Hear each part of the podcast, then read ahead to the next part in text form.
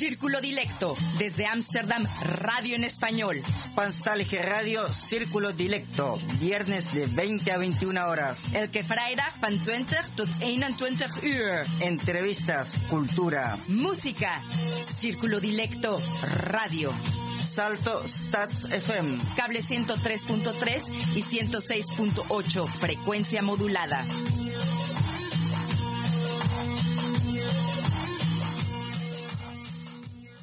¿Qué tal? Muy buenas noches a todos nuestros dilectos radioescuchas. Soy Alejandra Nettel dándoles la bienvenida en este viernes veinticuatro de julio del dos mil veinte a Círculo Dilecto, su programa semanal y mi última edición hecha en casa. Buenas noches, Rengo. Muy buenas noches, Alejandra. Esta noche en la conducción y locución, Alejandra Nettel, y quien les habla, D J Rengostar. Nuestro diseñador inmaterial, Rómulo Meléndez. Para comentarios y sugerencias, no olviden que pueden escribirnos a d punto círculo arroba gmail punto com o directamente en nuestro blog. Esta noche es noche de gala en Círculo Dilecto, ya que podrán escuchar la entrevista realizada al director y guionista cinematográfico Jesús Garcés Lambert, quien fuera acreedor de un Globo de Oro, entre otros galardones del séptimo arte. Les recordamos que nos pueden encontrar en Twitter como arroba cdilecto y en Facebook como Círculo Dilecto. En nuestro blog pueden encontrar información relevante para hispanófonos residentes en Países Bajos, círculo dilecto punto blogspot punto com. Están escuchando Radio Círculo Dilecto.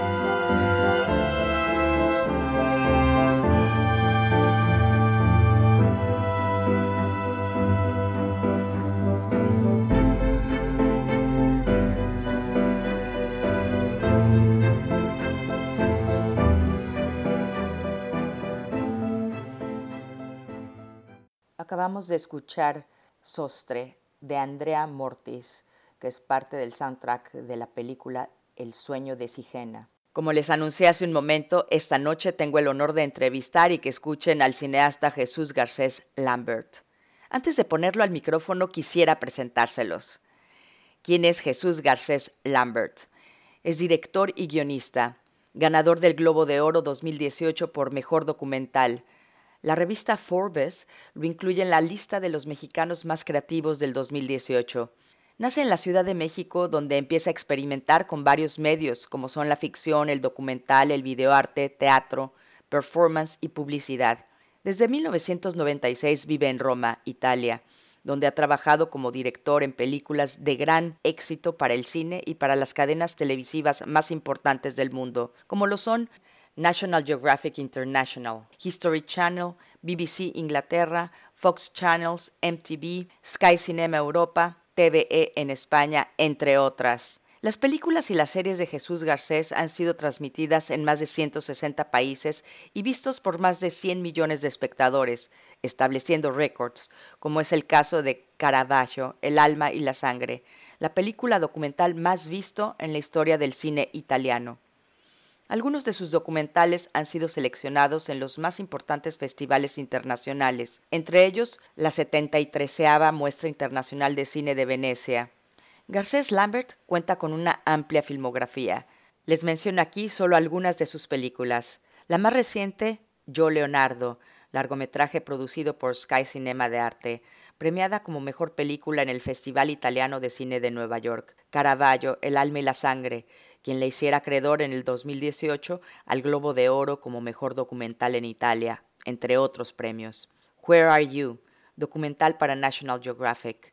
Behind the Altar, premiado como ganador del Prix Media dos mil diecinueve por mejor documental. La Historia del Cinema tres D, selección oficial de la setenta y tercera Muestra Internacional de Cine de Venecia y finalista como mejor película clásica. Inside Costa Concordia, Voices from Disaster, para National Geographic International, transmitido en más de ciento sesenta países, rompiendo récord de audiencia. Más de cien millones de espectadores lo han visto. Manuel Álvarez Bravo, ganador de Mejor Película Documental y Mejor Montaje en el Festival de Cine de Roma. Entre otras muchas películas y trayectoria de Jesús Garcés. Bueno, después de esta introducción, llegó el momento de escuchar a nuestro invitado. Están escuchando Radio Círculo Dilecto. Jesús Garcés Lambert, bienvenido a Círculo Dilecto y gracias por aceptar mi invitación. Gracias a ti por invitarme. Este será mi último programa hecho en casa y me encanta que puedo aprovechar las circunstancias para poder tenerte aquí en el programa. Quisiera ir del aquí y ahora al pasado, un recorrido a la vida de Jesús Garcés en cuarenta minutos, digamos. Veamos si logramos tocar lo más importante de tu trayectoria. Como te decía, aquí y ahora, ¿dónde te encuentras profesionalmente en este momento? Profesionalmente es un momento muy particular, por lo que sabemos todos, ¿no? El, el COVID eh, me ha puesto mucho como que en un desequilibrio muy grande, no solo porque la industria del cine ha sido muy afectada, sino también porque como creativo, como creador, me encuentro ante un reto, ¿no? Que es el de... Eh, tratar de entender cuáles son las historias que quiero contar en este momento y, e historias que puedan ayudar a la, a la población en este momento, ¿no? A entender mejor quiénes somos. Entonces, estoy como que en un periodo de transición. Transición no solo porque las producciones no están partiendo, sino también transición como, como escritor, como guionista, como director y como artista, hacia dónde quiero, eh, eh, hacia dónde puedo y hacia lo que yo siento en este momento de haber vivido sesenta días encerrados en la casa, ¿no? Entonces, bueno, me encuentro en este momento. Eh, también eh, durante el, la cuarentena trabajé a distancia porque estaba terminando mi última película, que la terminé hace dos semanas, eh, que se llama El Sueño de Sigena. Es una producción catalana, española, eh, que, apoyada por el Ministerio de la Cultura Español, producida con dinero de la televisión española, la parte cinema, la parte cine de la televisión española y también con apoyo de la Generalitat de Cataluña. Entonces es, es una historia fascinante de un astrofísico que reconstruye el sueño de su infancia, que es una capilla sixtina que existió en, en, en los desiertos de los Monegros en España. Entonces es, un, es una historia de quince años de la pasión, de la obsesión de este hombre y que cuenta también la historia de, del románico, del arte románico, del bizantino. Es la primera gran película sobre el arte bizantino y va a salir eh, al cine COVID esperando en eh, febrero del próximo año en España y después va, va a hacer el giro de distribución internacional. Entonces también El Sueño de Sigena es un documental, una película documental, como lo que has venido haciendo. A mí, eh, si yo hago sobre todo documentales, docuficciones, eh, hago también cine de ficción, pero en realidad todo lo, lo que yo trabajo es la contaminación. A mí me gusta como que agarrar los géneros y contaminarlos. Entonces, eh, por ejemplo, El Sueño de Sigena es una docuficción. Tres cuartas partes de la película es ficción, eh, trabajada como si fuera un documental. Eh, la otra parte es documental. Tanto que la persona que, que lo comisionó de, de la televisión española lo vio y, y no logró entender cómo pude estar quince años siguiendo a esta persona, cuando en realidad yo le dije, no, es todo actuado. Eh, las únicas, hay solo dos escenas reales. Entonces, bueno, eh, también eh, me gusta mucho eh, incluir algunos elementos simbólicos. Eh, de, de, de, la, de mi visión de lo que estoy contando. Entonces, en el caso de Sigena hay un, hay un nivel de lo que es el recuerdo, que es todo suspendido en el aire. Entonces, en Caravaggio, por ejemplo, hice, usé una serie de vocaciones que no tienen nada que ver con Caravaggio, que son contemporáneas, pero que al final me servía para transportar al espectador en, en, en, un, en el universo de Caravaggio. Y eso pertenecía más a la videoarte que al documental o que a la narración tradicional de ficción. Entonces, estoy siempre en estos géneros, como a la mitad de los géneros, que es documental, ficción, es videoarte, es... Entonces, me, me han clasificado, me, me han puesto en, en, en muchos géneros. Pero eso es bastante interesante, porque me imagino que para un espectador que no tiene noción, por ejemplo, en este caso de Sigena y de todo lo que es esa parte histórica, o sea, muy fácilmente nos podemos ir con la idea de que esa es la realidad al creer que estamos viendo un documental, o de alguna forma sí se deja ver en tu trabajo que también es ficción. Eh, en realidad no me interesa que el espectador se pregunte si es ficción o documental o videoarte, ¿no? Yo creo que cuando tú vas a ver una película al cine, tienes que salir transformado. Para mí, hacer cine es transformativo. Me transforma a mí como creador, y yo espero que, y, y, y la, mi idea es que las películas que yo hago transformen al espectador. Porque si no, ¿por qué tú vas a ir a ver una película y pagar diez euros, dos euros, ocho euros, no lo sé, si, solo para divertirte? Sí, también. No vas a preguntarte qué género de película estás viendo, sino tienes que ir a vivir una experiencia. Y es lo que yo trato de hacer, es como trato, trato de crear universos. Cada película es un universo, y la gente entra y no se pregunta si es ficción, si es documental, si es... Eh, me ha llamado mucho la atención. Sigena todavía no lo he probado con el público, eh, pero hay toda una, una, una serie de escenas y secuencias giradas, eh, filmadas debajo del agua, donde yo reproduzco todo en mil doscientos debajo del agua, con los actores que no son actores, sino son los campeones apneístas de España, que los vestí con vestidos, vestuarios de época, y los sumergí a seis metros debajo de, del agua, ¿no? Entonces está todo suspendido, los objetos están suspendidos y todo está suspendido. Entonces, bueno, eh, quien lo ha visto no se pregunta, oye, ¿por qué está debajo del agua? Sino que dicen, oye, qué potente es el sentido de la historia y de la memoria, ¿no? Pero te digo, esto, eh, la prueba de fuego la voy a tener cuando el espectador la vea, te lo voy a decir. Jesús, tus, eh, tus documentales, tus películas, vienen de tu creación, de tu imaginación, además de ser eh, parte de, de una investigación, porque todas ellas tienen su parte eh, de arte, de la historia del arte. Eh, ¿Tú eres el guionista principal o tienes a personas que te ayudan a hacer el guión? Eh, yo tengo a guionistas que me ayudan a hacer el guión, pero yo intervengo siempre mucho en lo que es la creación del guión, de lo que es el universo, ¿no? Eh, en el caso de, de, la, de las películas, de los documentales y la ficción sobre el arte que he hecho, en realidad la primera persona con la que yo hablo es con uno de los más grandes expertos de ese tema. Eh, yo, he, yo he hecho la película de Caravaggio, de Leonardo, eh, en este caso también de Sigena. Antes de empezar a escribir cualquier guión, eh, contacté al más grande experto de ese tema y pues bueno, lo, lo contratamos como consejero, ¿no? Como un supervisor del tema. Entonces es la primera cosa, porque para mí eh, no... Yo no es que voy a leer un libro y, y escribo el guión de que leo un libro, ¿no? Sino que más bien tiene que haber una investigación importante atrás. Entonces, no solo los libros que han escrito sobre estos artistas, sino también qué han escrito ellos. ¿Qué se ha escrito durante los años? ¿Qué se escribió en, en, en su época? Entonces resulta, como en el caso de Caravaggio, que en Caravaggio fue eh, una investigación increíble para mí, que, que, que no, ten, no estaba en el guión, que era la de los documentos de, de la época. Entonces yo estuve días y días en los archivos de, de, del Estado, aquí en, en Roma, en, en Italia, que es donde yo vivo, eh, y en otras ciudades italianas, junto con, claro, con las personas que hacen la investigación. Eh, pero yo estaba allí porque me encanta estar en estos lugares donde tocas la historia y, y tener el libro, en la mano un libro de mil seiscientos que te cuenta un... proceso judicial, que no es un libre, es un acto judicial, ¿no? De, de, del tribunal de, de, de, de, de que acusan a Caravaggio de haberle pegado a una persona o de, de llevar un arma, ¿no?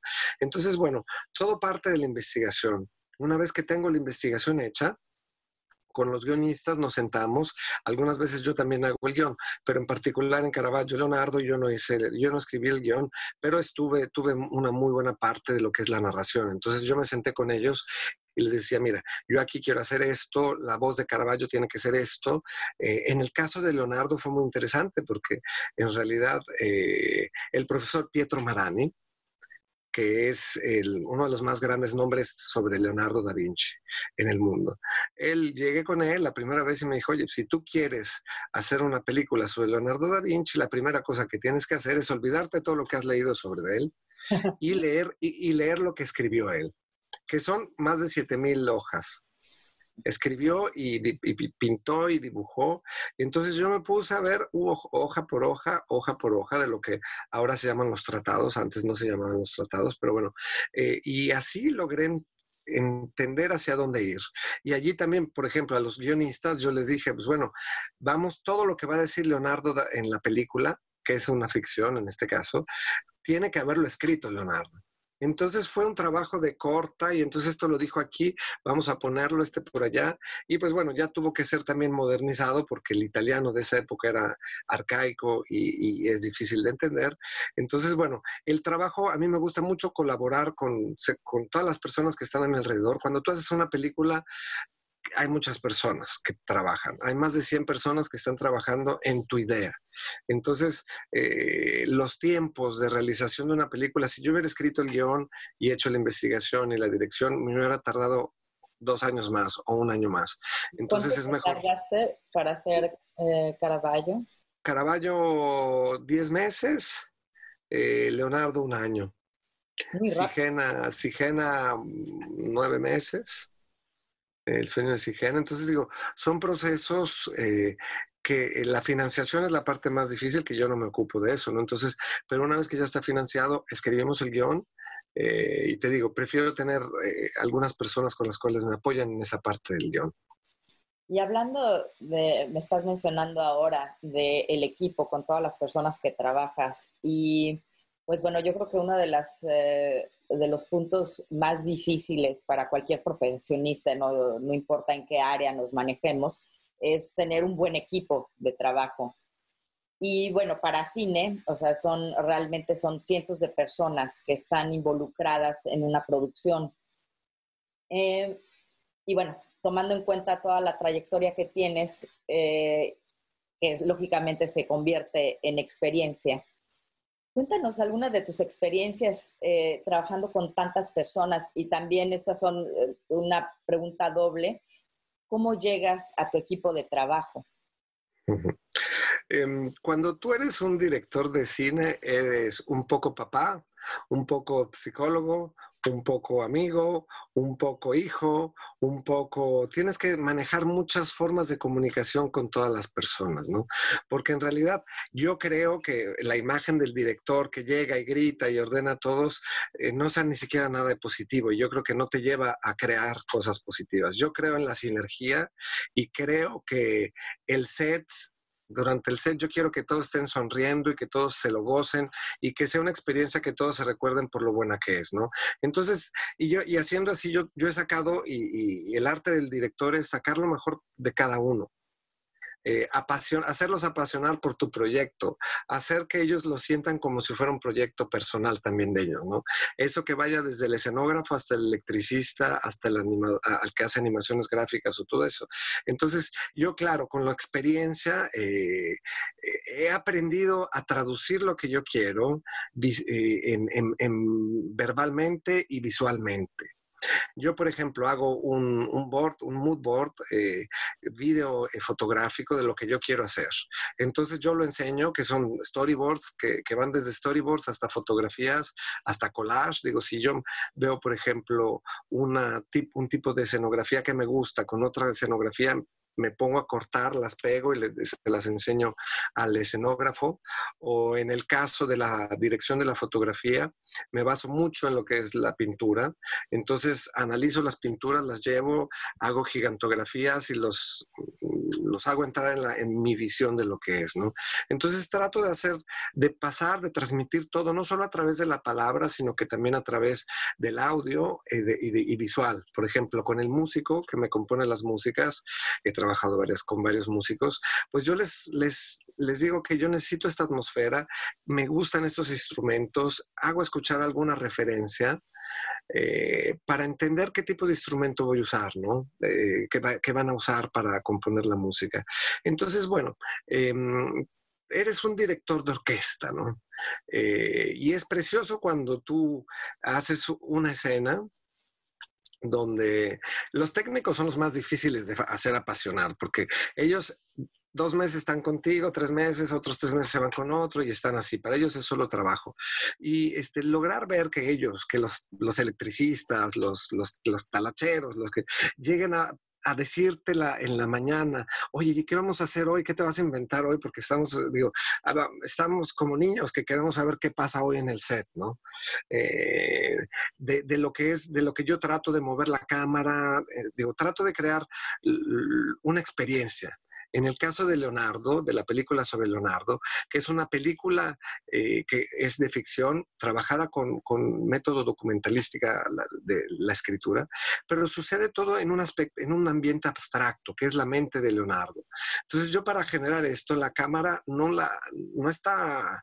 está en movimiento toda la película, no se para en ningún momento, no hay un fotograma que esté parado. Entonces yo, para hacer esto, para continuar a crear la tensión, son planos, secuencias continuos. Entonces la, la cámara se tiene que mover, se tiene que, y tiene que tener un movimiento lógico, y el actor se tiene que mover con la cámara. En ese caso también había hecho construir una escenografía que se mueve, que cambia.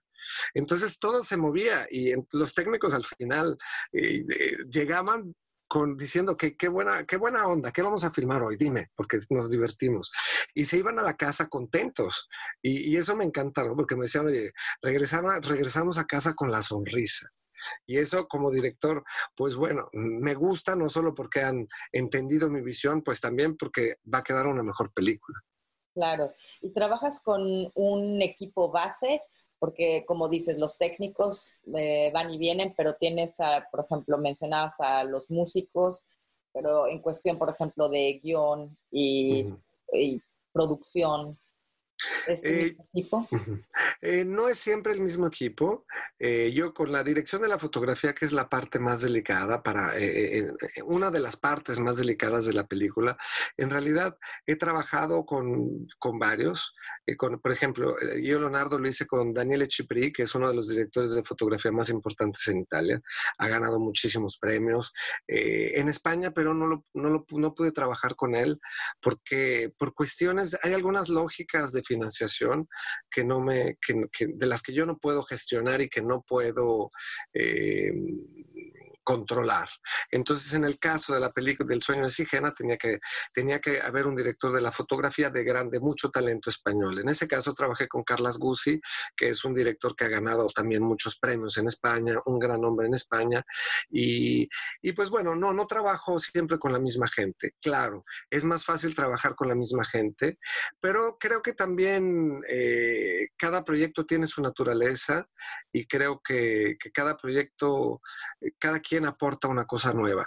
Eh, claro, yo tengo, yo escojo el equipo con el que trabajo, pero, pero no es siempre el mismo. Desgraciadamente no siempre es posible tener al mismo equipo, porque todos son freelance. Entonces, digo, si te metes a esperar al director de la fotografía, el músico ya no va a poder, o el actor sí. Entonces, bueno, es como un juego de, de, de, de ajedrez que tienes que mover uno a uno. Y, pero bueno, eh, trato seguramente de trabajar siempre con gente de altísimo nivel. En el caso de Yo Leonardo, eh, trabajé con personas que han tenido candidaturas, a, han sido candidatos al Oscar, como Mauricio Milenotti, que ha estado candidato dos veces al Oscar por el, por el vestuario, o Frigieri por la escenografía también. Entonces, bueno, eh, gente de muy alto perfil, es, es, eso sí es importante. Y bueno, aquí vendría una pregunta, eh, trabajas, como tú dices, con personas que realmente tienen una eh, amplia trayectoria. ¿Qué es el talento para ti, teniendo tanto talento a tu alrededor? ¿Cómo lo podrías describir? El talento para mí no es más que esas ganas que te hacen levantarte en la mañana y continuar a hacer las cosas y tratar de ser mejor, ¿no? Eh, yo creo que el talento es esta gana de ser, estas ganas de ser especial, o esta necesidad de ser especial en lo que haces, de sentirte especial en lo que haces y que te hace mejorar. Eh, para mí el talento no es una cosa divina que te llega, sino es una cosa que tienes que construir, que es como una semillita que tú tienes, que todos tenemos, pero esta semillita, si no le das agua todos los días, se muere. Eh, y entonces, bueno, para mí el talento es eso, es lo que, lo que te hace levantarte todos los días y, y ser feliz en lo que haces y ser cada vez mejor. Volviendo a, a tu película, a Caravaggio, bueno, es un personaje eh, bastante a veces oscuro, a veces está en la luz, a veces está en la oscuridad. Eh, y eso pasándolo a Jesús. ¿Cuándo te sientes tú en la sombra? ¿Qué momentos? Eh. Yo creo que yo he vivido mucha parte de mi vida eh, entre la sombra y la luz, luchando para, para estar en, en una de las dos partes, ¿no? Eh, de hecho, para mí Caravaggio es un artista que, que es muy importante. Yo creo que uno de los momentos en los que decidí ser director, eh, tenía diecisiete años y fue un, un viaje que hice a Roma. Eh, Cuando entré a la, a la Capella Contarelli, que es la, la, una capilla que pintó, eh, hay tres cuadros, tres pinturas de, de Caravaggio, eh, yo me quedé tan impresionado de, de ver estas obras y el impacto emotivo de narración que tuve, eh, lo que me transmitió fue uno de los motivos por el, por el que yo decidí convertirme en director, ¿no? También ese, ese impacto no solo de, no era una, no era una cuestión pictórica, de pintura, sino a la narración de la pasión humana, del, del, del, de la parte oscura que pasaba a través de la expresión de los cuerpos, ¿no? De, de cómo estos cuerpos que, que sufrían, que tenían dolor, que tú los veías, que tenían la duda. Entonces, yo creo que parte de, de, de, de, de, del por qué yo soy director es tratar de entender esa parte oscura que tengo, que tiene la humanidad, que, que, que yo creo que es una cosa que, que, que es cultural, y tratar de entenderla, decodificarla y contarla, ¿no? Narrarla, para poder, eh, para poder entenderla y gestionarla mejor. Porque yo no quiero dar un valor ni siquiera moral, positivo o negativo, a la oscuridad o a la luz, ¿no? Eh, son como el yin y el yang. Uno existe porque existe el otro y, y, y se autoalimentan. Mi, mi, mi, yo decido hacer cine. No lo decido, es una necesidad para poder sobrevivir. Es la forma que yo, entend, que yo encontré para, para sobrevivir, ¿no? Para poder levantarme todos los días y, y, y, y poderme ver en el espejo y, y vivir, ¿no? Entonces, yo creo que esta parte de la oscuridad es una cosa de las que anima seguramente mis ganas de, de, de, de, de continuar a crear. Eh, yo soy una persona extremadamente positiva, no soy un depreso, no, no soy un deprimido, soy una persona muy positiva, pero eh, esta persona positiva también tiene oscuridad, ¿no? Mm, en el caso de Caravaggio, pero era autodestructivo, y esa es una de las cosas que más me apasionan de, de su vida, ¿no? Y es lo que más me interesa y, y es lo que, lo que yo des, descubro en sus, en, sus, en sus cuadros, y yo creo que es por eso que es también todavía tan, que es ahora tan famoso Caravaggio, ¿no? Porque aparte, yo creo que es muy contemporánea la, la, la, la, esta parte del, de la oscuridad que tiene, esta parte de las pasiones, de los dolores, del odio, es muy contemporánea.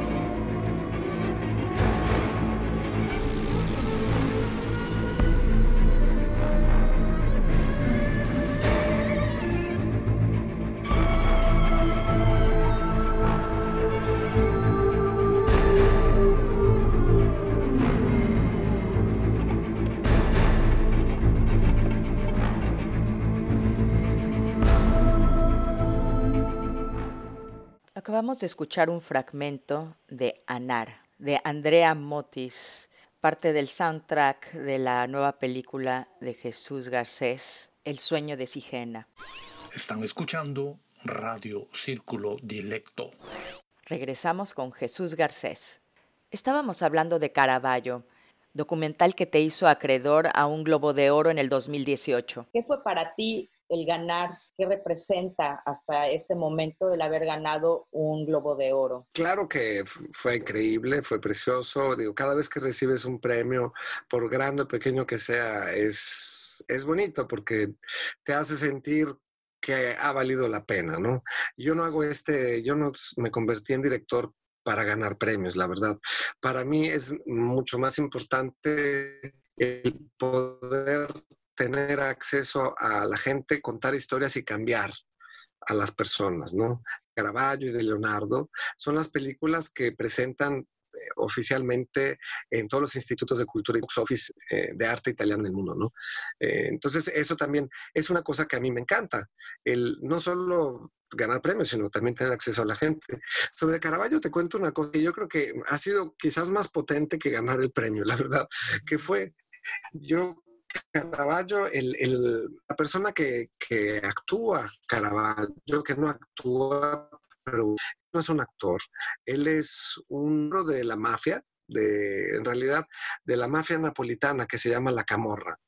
Eh, que yo, lo, yo hice el casting a más de cincuenta actores y no encontré nadie que me gustara, porque todos trataban de mimar o de actuar la parte oscura de Caravaggio. Y yo cuando fui a filmar a Nápoles, de repente llego en el set y, y veo a una persona que tú lo ves que acaba de salir de prisión, tú lo, no sé, lo ves. Y dije, ¿quién es este? ¿Qué está haciendo en mi set, no?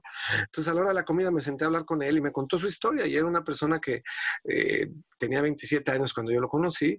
Desde los trece años entraba y salía de la cárcel, ¿no? Del reformatorio de la cárcel, porque, porque era dealer de droga en uno de los barrios más peligrosos de Nápoles. Y mientras me contaba su vida, yo vi esta intensidad en sus ojos, vi esta, vi esta oscuridad y esta pasión y este... Que yo dije, no, tú tienes que ser mi Caravaggio. No se parece nada a Caravaggio porque es güero con ojos verdes.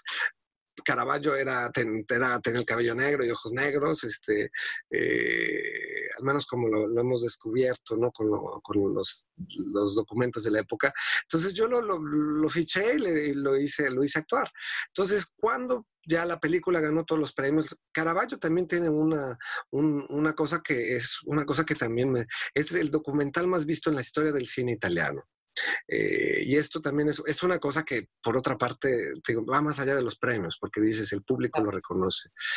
Se, se convirtió en un caso en Italia, en verdad. Este, se escribieron en todos los periódicos, pero bueno.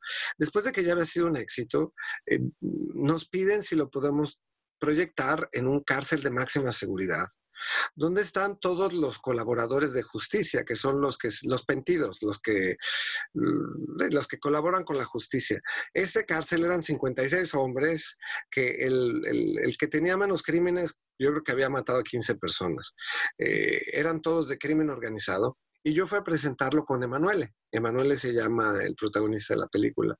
Eh, y el viaje para ir a, al cárcel, que fue como dos horas y media, fue impresionante porque Emanuele me contó lo que había, el impacto que había tenido hacer esta película en su vida, ¿no? Él me dijo, tú eres la primera persona que me hace entender que yo puedo hacer algo más. Y que, y, que, y que no es el crimen y no es ganar fácil. Que, y me dice, yo entendí que soy una persona a través de la película, ¿no? Y, y además lo presentamos esta película, hablamos, bueno, habló él, yo lo dejé hablar a él, yo casi no hablé. Y al final nos ofrecieron una pizza los, los, los, los prisioneros eh, y vinieron a abrazarme. Ya sabes, esta persona que habían matado a cincuenta, cien personas, uno de ellos que yo supe después quién era, era un jefe de la mafia que había entrado, había estado en una guerra de mafias donde murieron más de seiscientas personas, ¿no? Y él era uno de los que ordenaba.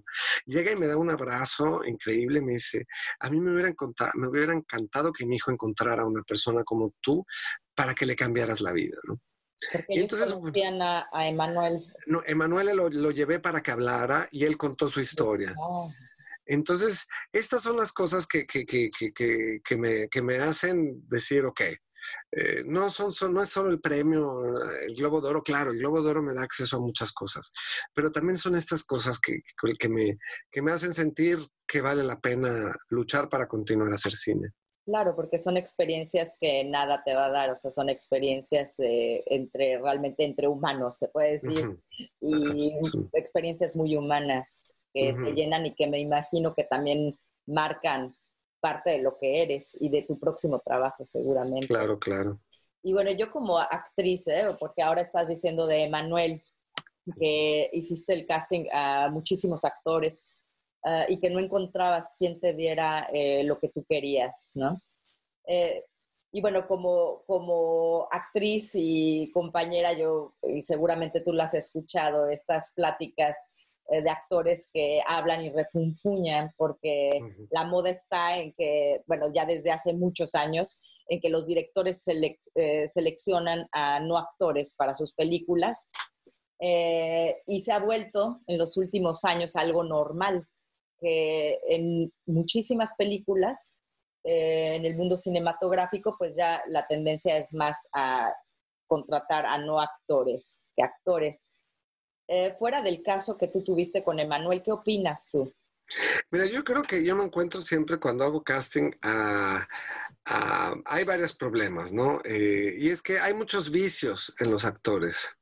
Hay muchos actores muy vicia, muy, que, que están llenos de vicios que se han acostumbrado, y yo creo que no es problema de los actores, es problema de la industria cinematográfica, del cine, que se han eh, acostumbrado a mimar, a hacer como si yo estuviera sufriendo. Si yo sufro, voy a tratar de hacer como si estuviera sufriendo. Y entonces, bueno, es, es, es, dif, eh, es, es muy común encontrar actores y actrices que llegan, hacen la audición y si están tristes, lloran. Eh, si están enojados, se meten a gritar, si están, este, eh, pero que tú no encuentras ningún movimiento interior. No encuentras ninguna emoción, no te transmite nada. Eh, entonces, esto no sucede cuando trabajas con personas que no son actores. Yo prefiero trabajar con actores en general, ¿no? Eh, pero es, eh, te puedo decir que de diez personas que hacen la audición, nueve y medio, de, de diez actores o actrices que, que tienen la audición, nueve están llenos de... de, de, de, de no han entendido o, o, no, o no tienen una técnica... o que también eso pasa mucho, ¿no? Se improvisan actores eh, y entonces es muy difícil poder contactar con ellos porque no me conecto, no conecto nada, ¿no? Digo, no me, no me estás transmitiendo nada. Eh, creo que el problema también es del cine, del tipo de películas que se están haciendo. Eh, creo que cada película tiene su universo. Eh, Sí, eso es definitivo y bueno, eso yo creo que para mis compañeros actores y para mí también, eso es siempre, siempre nos gusta escuchar qué dicen los directores, ¿no? Y qué opinan acerca de, de ese punto que, que a veces nos duele tantísimo en el ego, principalmente, ¿no? Uh-huh.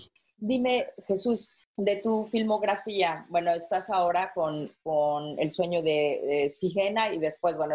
Antes de eso fue eh, Caravaggio, o fue, no fue este, Leonardo. Leonardo, después... Eh, antes, An, antes de... Caravaggio. Uh-huh. Y bueno, tienes una serie de documentales también en los que has participado y que también han sido muchos de ellos eh, premiados. ¿Cómo, cómo te ves en retrospectiva cuando, de cuando empiezas, que sales de, de la escuela de cine en la Ciudad de México? ¿Cómo fue ese proceso? ¿Crees que ha sido un proceso doloroso? ¿Ha sido un proceso, lógicamente, de aprendizaje? Pero para llegar a donde estás, ¿ha sido lo principal, que ha, que ha sido lo más fuerte para que estés donde estés? Yo creo que eh, yo lo podría decir el mucho, eh, eh, gran esfuerzo. Porque cuando yo llegué, yo estudié en el C U E C, eh, dirección de cine, y yo vine a vivir a Italia cuando en Italia me decían tú que yo ya trabajaba en publicidad, ya sea director de publicidad, y ya estaba empezando, ya, ya había empezado a hacer televisión y, y cosas para cine, pero cuando llegué a Italia me preguntaban tú, ¿qué eres? ¿No? Yo soy director mexicano. Y la ignorancia era tal que me decían, oye, en México se hace cine. Entonces, estamos hablando que esto era pre-Iñárritu, pre-Cuarón, pre-Del Toro, ¿no?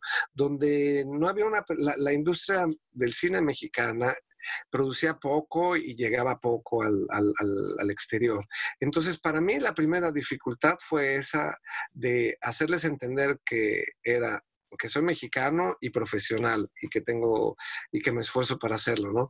Entonces fue de, yo pasé por el teatro en, en, en, cuando llegué a Italia el cine no se me abrió, digo, no, no logré crear oportunidades en el cine, no conocí a nadie, así es que hice un año de especialización en la Academia de Arte Dramático Silvio D'Amico, que es la la academia de teatro, la escuela de teatro más importante en Italia. Entonces, esta experiencia me sirvió sobre todo para crear una red de personas y crear una compañía de teatro. Entonces yo creé una compañía de teatro en la que hicimos dos, dos obras, e hicimos una gran, una gran, un gran tour entre España, Francia y toda Latinoamérica, ¿no? Eh, y de allí regresé, me puse a hacer videoarte, eh, videoarte que a veces lo usaba para las obras de teatro, y de allí me puse a trabajar mucho. Empecé a hacer mucha televisión, mucha talacha, como decimos en México, ¿no? Hice cosas, empecé desde hacer cosas chiquitas de dos, cuatro minutos hasta diez, quince, y poco a poco, pues empecé a tener experiencia y sobre todo a hacerme conocer, porque nadie me conocía aquí en Europa. Eh, y como mexicano, menos.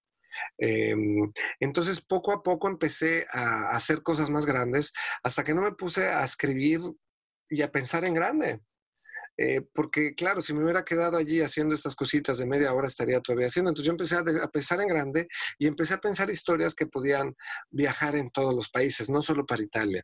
Entonces empecé a escribir documentales y a presentarlos, y así es como, eh, digamos, la primera gran coproducción internacional que hice fue en el dos mil, que era un documental sobre el maestro Álvarez Bravo, que fue el último que él hizo, él hizo pocas cosas, y pues bueno, yo logré hacer una cosa que era una coproducción Francia, Alemania, Italia, sobre el maestro Álvarez Bravo. Y Y así empecé a hacer, eh, hice otra sobre el cine, de, el cine de serie B mexicano. Tipo en el dos mil tres hice una serie de tres documentales donde uno era sobre luchadores. En el dos mil trece, ¿eh? Te estoy hablando hace, antes de que se convirtieran de moda. Otro era sobre las ficheras y otro era sobre el cine de horror. Y pues bueno, ahí también logré hacer una coproducción internacional. Y poco a poco, pues logré acceder a, a, a mejores budgets con mucho esfuerzo, porque tenía que, que claro, para levantar una, una producción de eso, te tardas dos o tres años. Eh, mientras tenía que hacer otras cosas más chiquitas para televisión comercial, súper comercial, para televisión de cultural, para todo, ¿no? He hecho, he hecho, he trabajado en cosas sobre deporte, en cosas musicales, en cosas de cocina, en cosas de... He hecho de todo, ¿no? Eh, nunca, nunca me he tirado para atrás. He hecho hasta el cácaro. Para, para, cuando llegué a Italia me puse a hacer el cácaro, sí, para poder el sobrevivir. El cácaro para nuestros radioescuchas es la persona, en México le decimos cácaro al que está manejando en el cine, al que pone la, el proyector y el que está moviendo ahí a que podamos ver la película en el cine.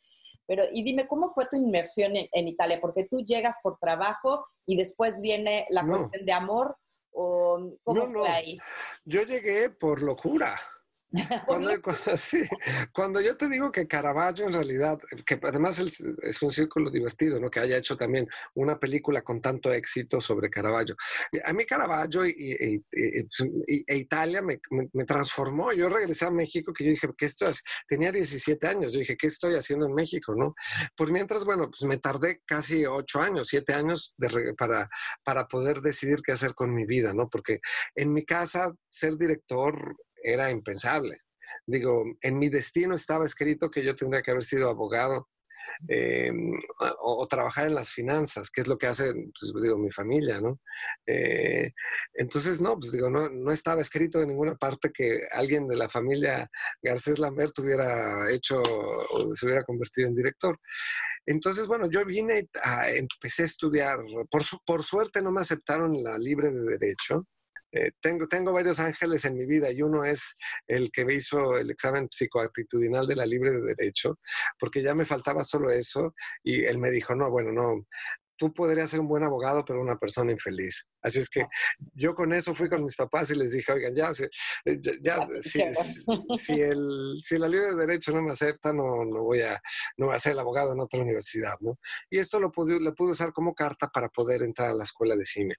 Eh, yo me vine a Italia con dinero para estar cuatro meses, tres meses, y sin conocer a nadie, sin tener trabajo y sin tener ni idea de lo que iba a hacer. Yo quería en realidad este, producir vino cuando vine aquí, eh, pero pues claro, no, no sé, nunca he estado más de una semana en, en el campo, así es que no, no sabía producir vino. Me vine a Roma y poquito a poquito Eh, encontré ángeles que, que, que y a, toqué puertas por todas partes y pues poco a poco se abrieron. El amor llegó mucho tiempo después, este, algunos años después. Eh, pero yo, yo vine a Italia pensando estar cuatro o cinco meses, pero, pero ya llevo veinticuatro años. veinticuatro años. ¿Te uh-huh. consideras ya, bueno, hablas eh, italiano, ya te manejas cien por ciento en la vida italiana, entonces crees que estás completamente inmerso en la cultura italiana? Pues mira, yo creo que eh, yo soy suertudo porque no he perdido mi identidad como mexicano. Eh, eh, de hecho, la he descubierto cada vez más. Más pasa el tiempo, más entiendo por qué eh, lo que pertenezco a ese país, ¿no? Eh, por otra parte, estoy perfectamente integrado en Italia. Eh, tengo hijos aquí en Italia eh, que son italo-mexicanos. Este, tengo mi compañera ahorita este, que es italiana. Eh, bueno, yo soy considerado aquí en Italia un italo-mexicano. Eh, de hecho, yo represento, por ejemplo, los autores cinematográficos ante Europa. Yo soy el, el, el encargado de los autores italianos uh, representarlos en Europa. Yo, por ejemplo, con Leonardo y Caravaggio fui a presentar en todo el mundo, en los en festivales italianos, en institutos de cultura italiano, eh, la película, ¿no? Como, como italiano. Pero bueno, yo te puedo decir que, que, que yo soy un mexicano que vive desde hace mucho en Italia. Estamos a punto de terminar eh, la entrevista, Jesús. ¿Qué consejo les podrías dar a todos los que están pensando en este momento, radioescuchas que están eh, por todo el mundo, que quisieran empezar una carrera dentro de la cinematografía y además también como migrante? Pues el primer consejo que doy a quien quiera hacer cine es ver mucho cine.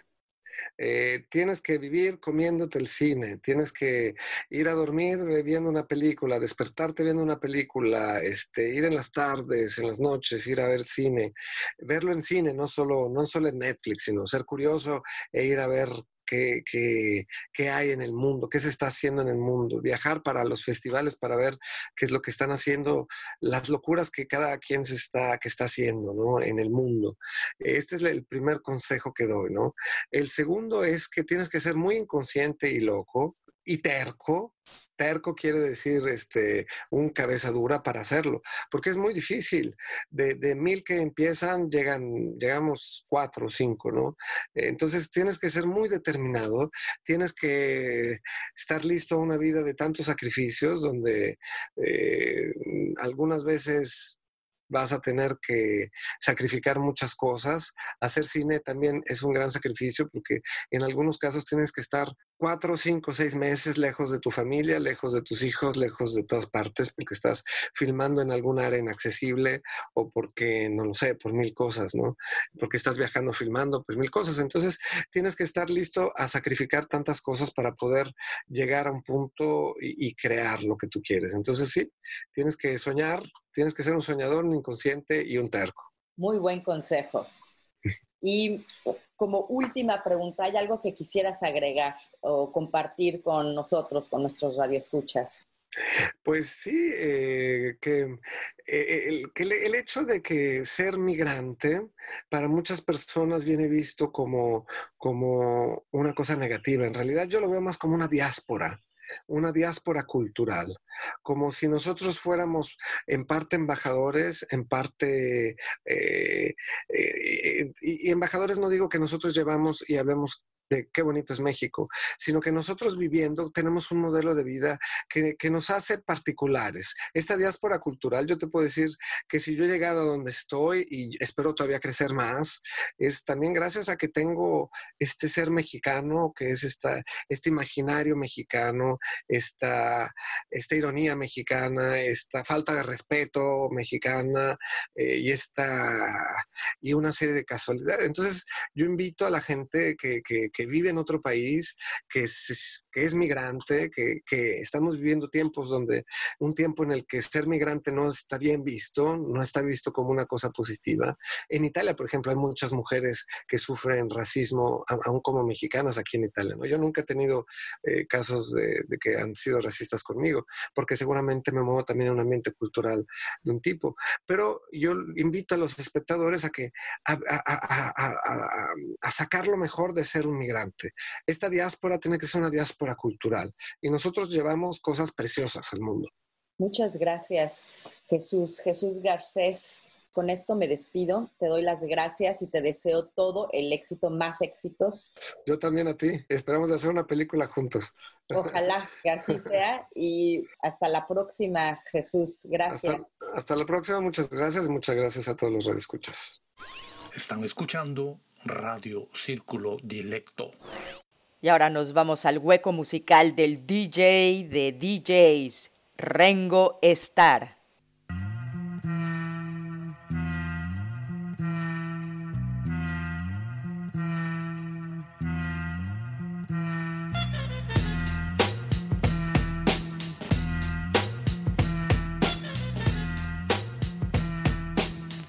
Laatst jaar ging je naar wandelen. Dus jij was wenigstens alleine. Ich kann nur hoffen, dass du kein, kein Labertyp bist. Sei unbesorgt. Ich rede nicht viel. Versprochen? Ehrenwort. Sowas wie ein Defekt. Schon in meiner Familie nannten sie mich immer nur der Stille. Seit meiner Kindheit habe ich extreme Probleme, mich mitzuteilen. Ich versuche das ja in den Griff zu kriegen, aber das ist echt wahnsinnig schwer.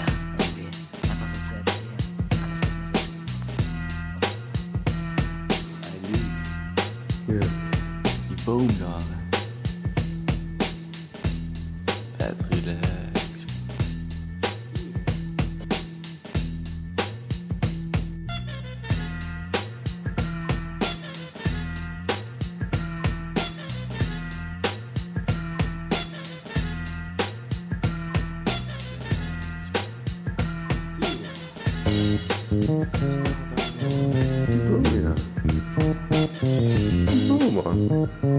Ich fat relaxed.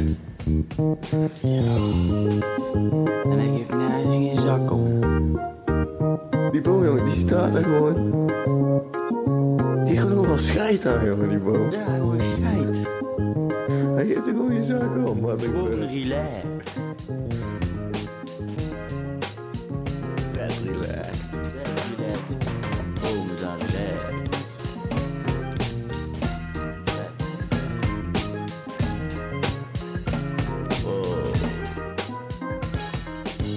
Hey, een boom, hey. Hey, een boom is relaxed, man. Hij lijkt nooit op de tijd. Nee, als een boom, jongen. Nee, als hij te laat is, jongen. Als een boom te laat. Ja, ja, oké.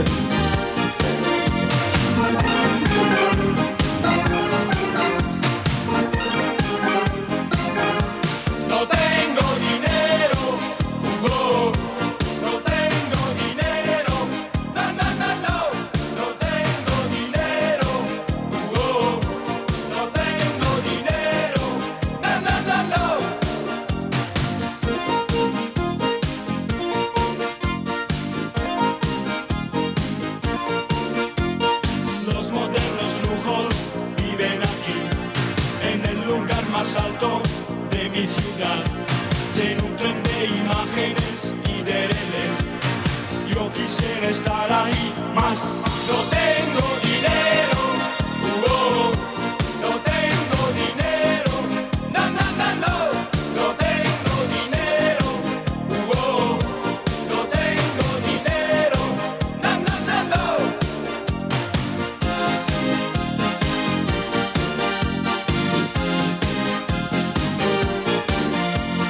Nuevos italianos crean aquí, impávidos y fieros de la velocidad. Yo psíquico es el sintético éter. Yo quisiera estar ahí más. No tengo dinero, uh -oh. No tengo dinero, no, no, no, no. No tengo dinero, uh -oh. No tengo dinero, no, no, no, no.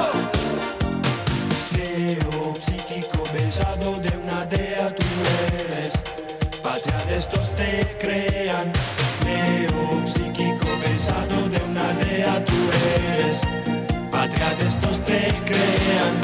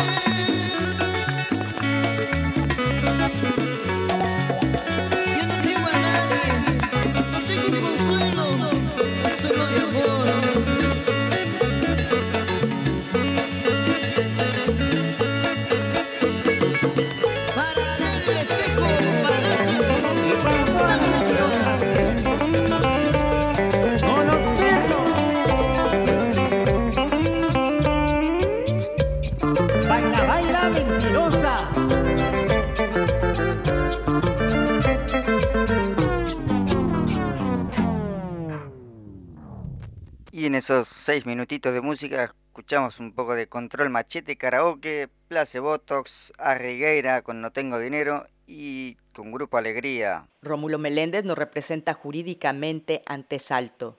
En el mes de julio sorteamos el libro Cinco Esquinas de Momia Vargallosa. Lo único que debe hacer para participar en el sorteo es escribirnos a d punto círculo arroba gmail punto com antes del treinta de julio del dos mil veinte. Hemos llegado al final de esta hora dilecta con Jesús Garcés.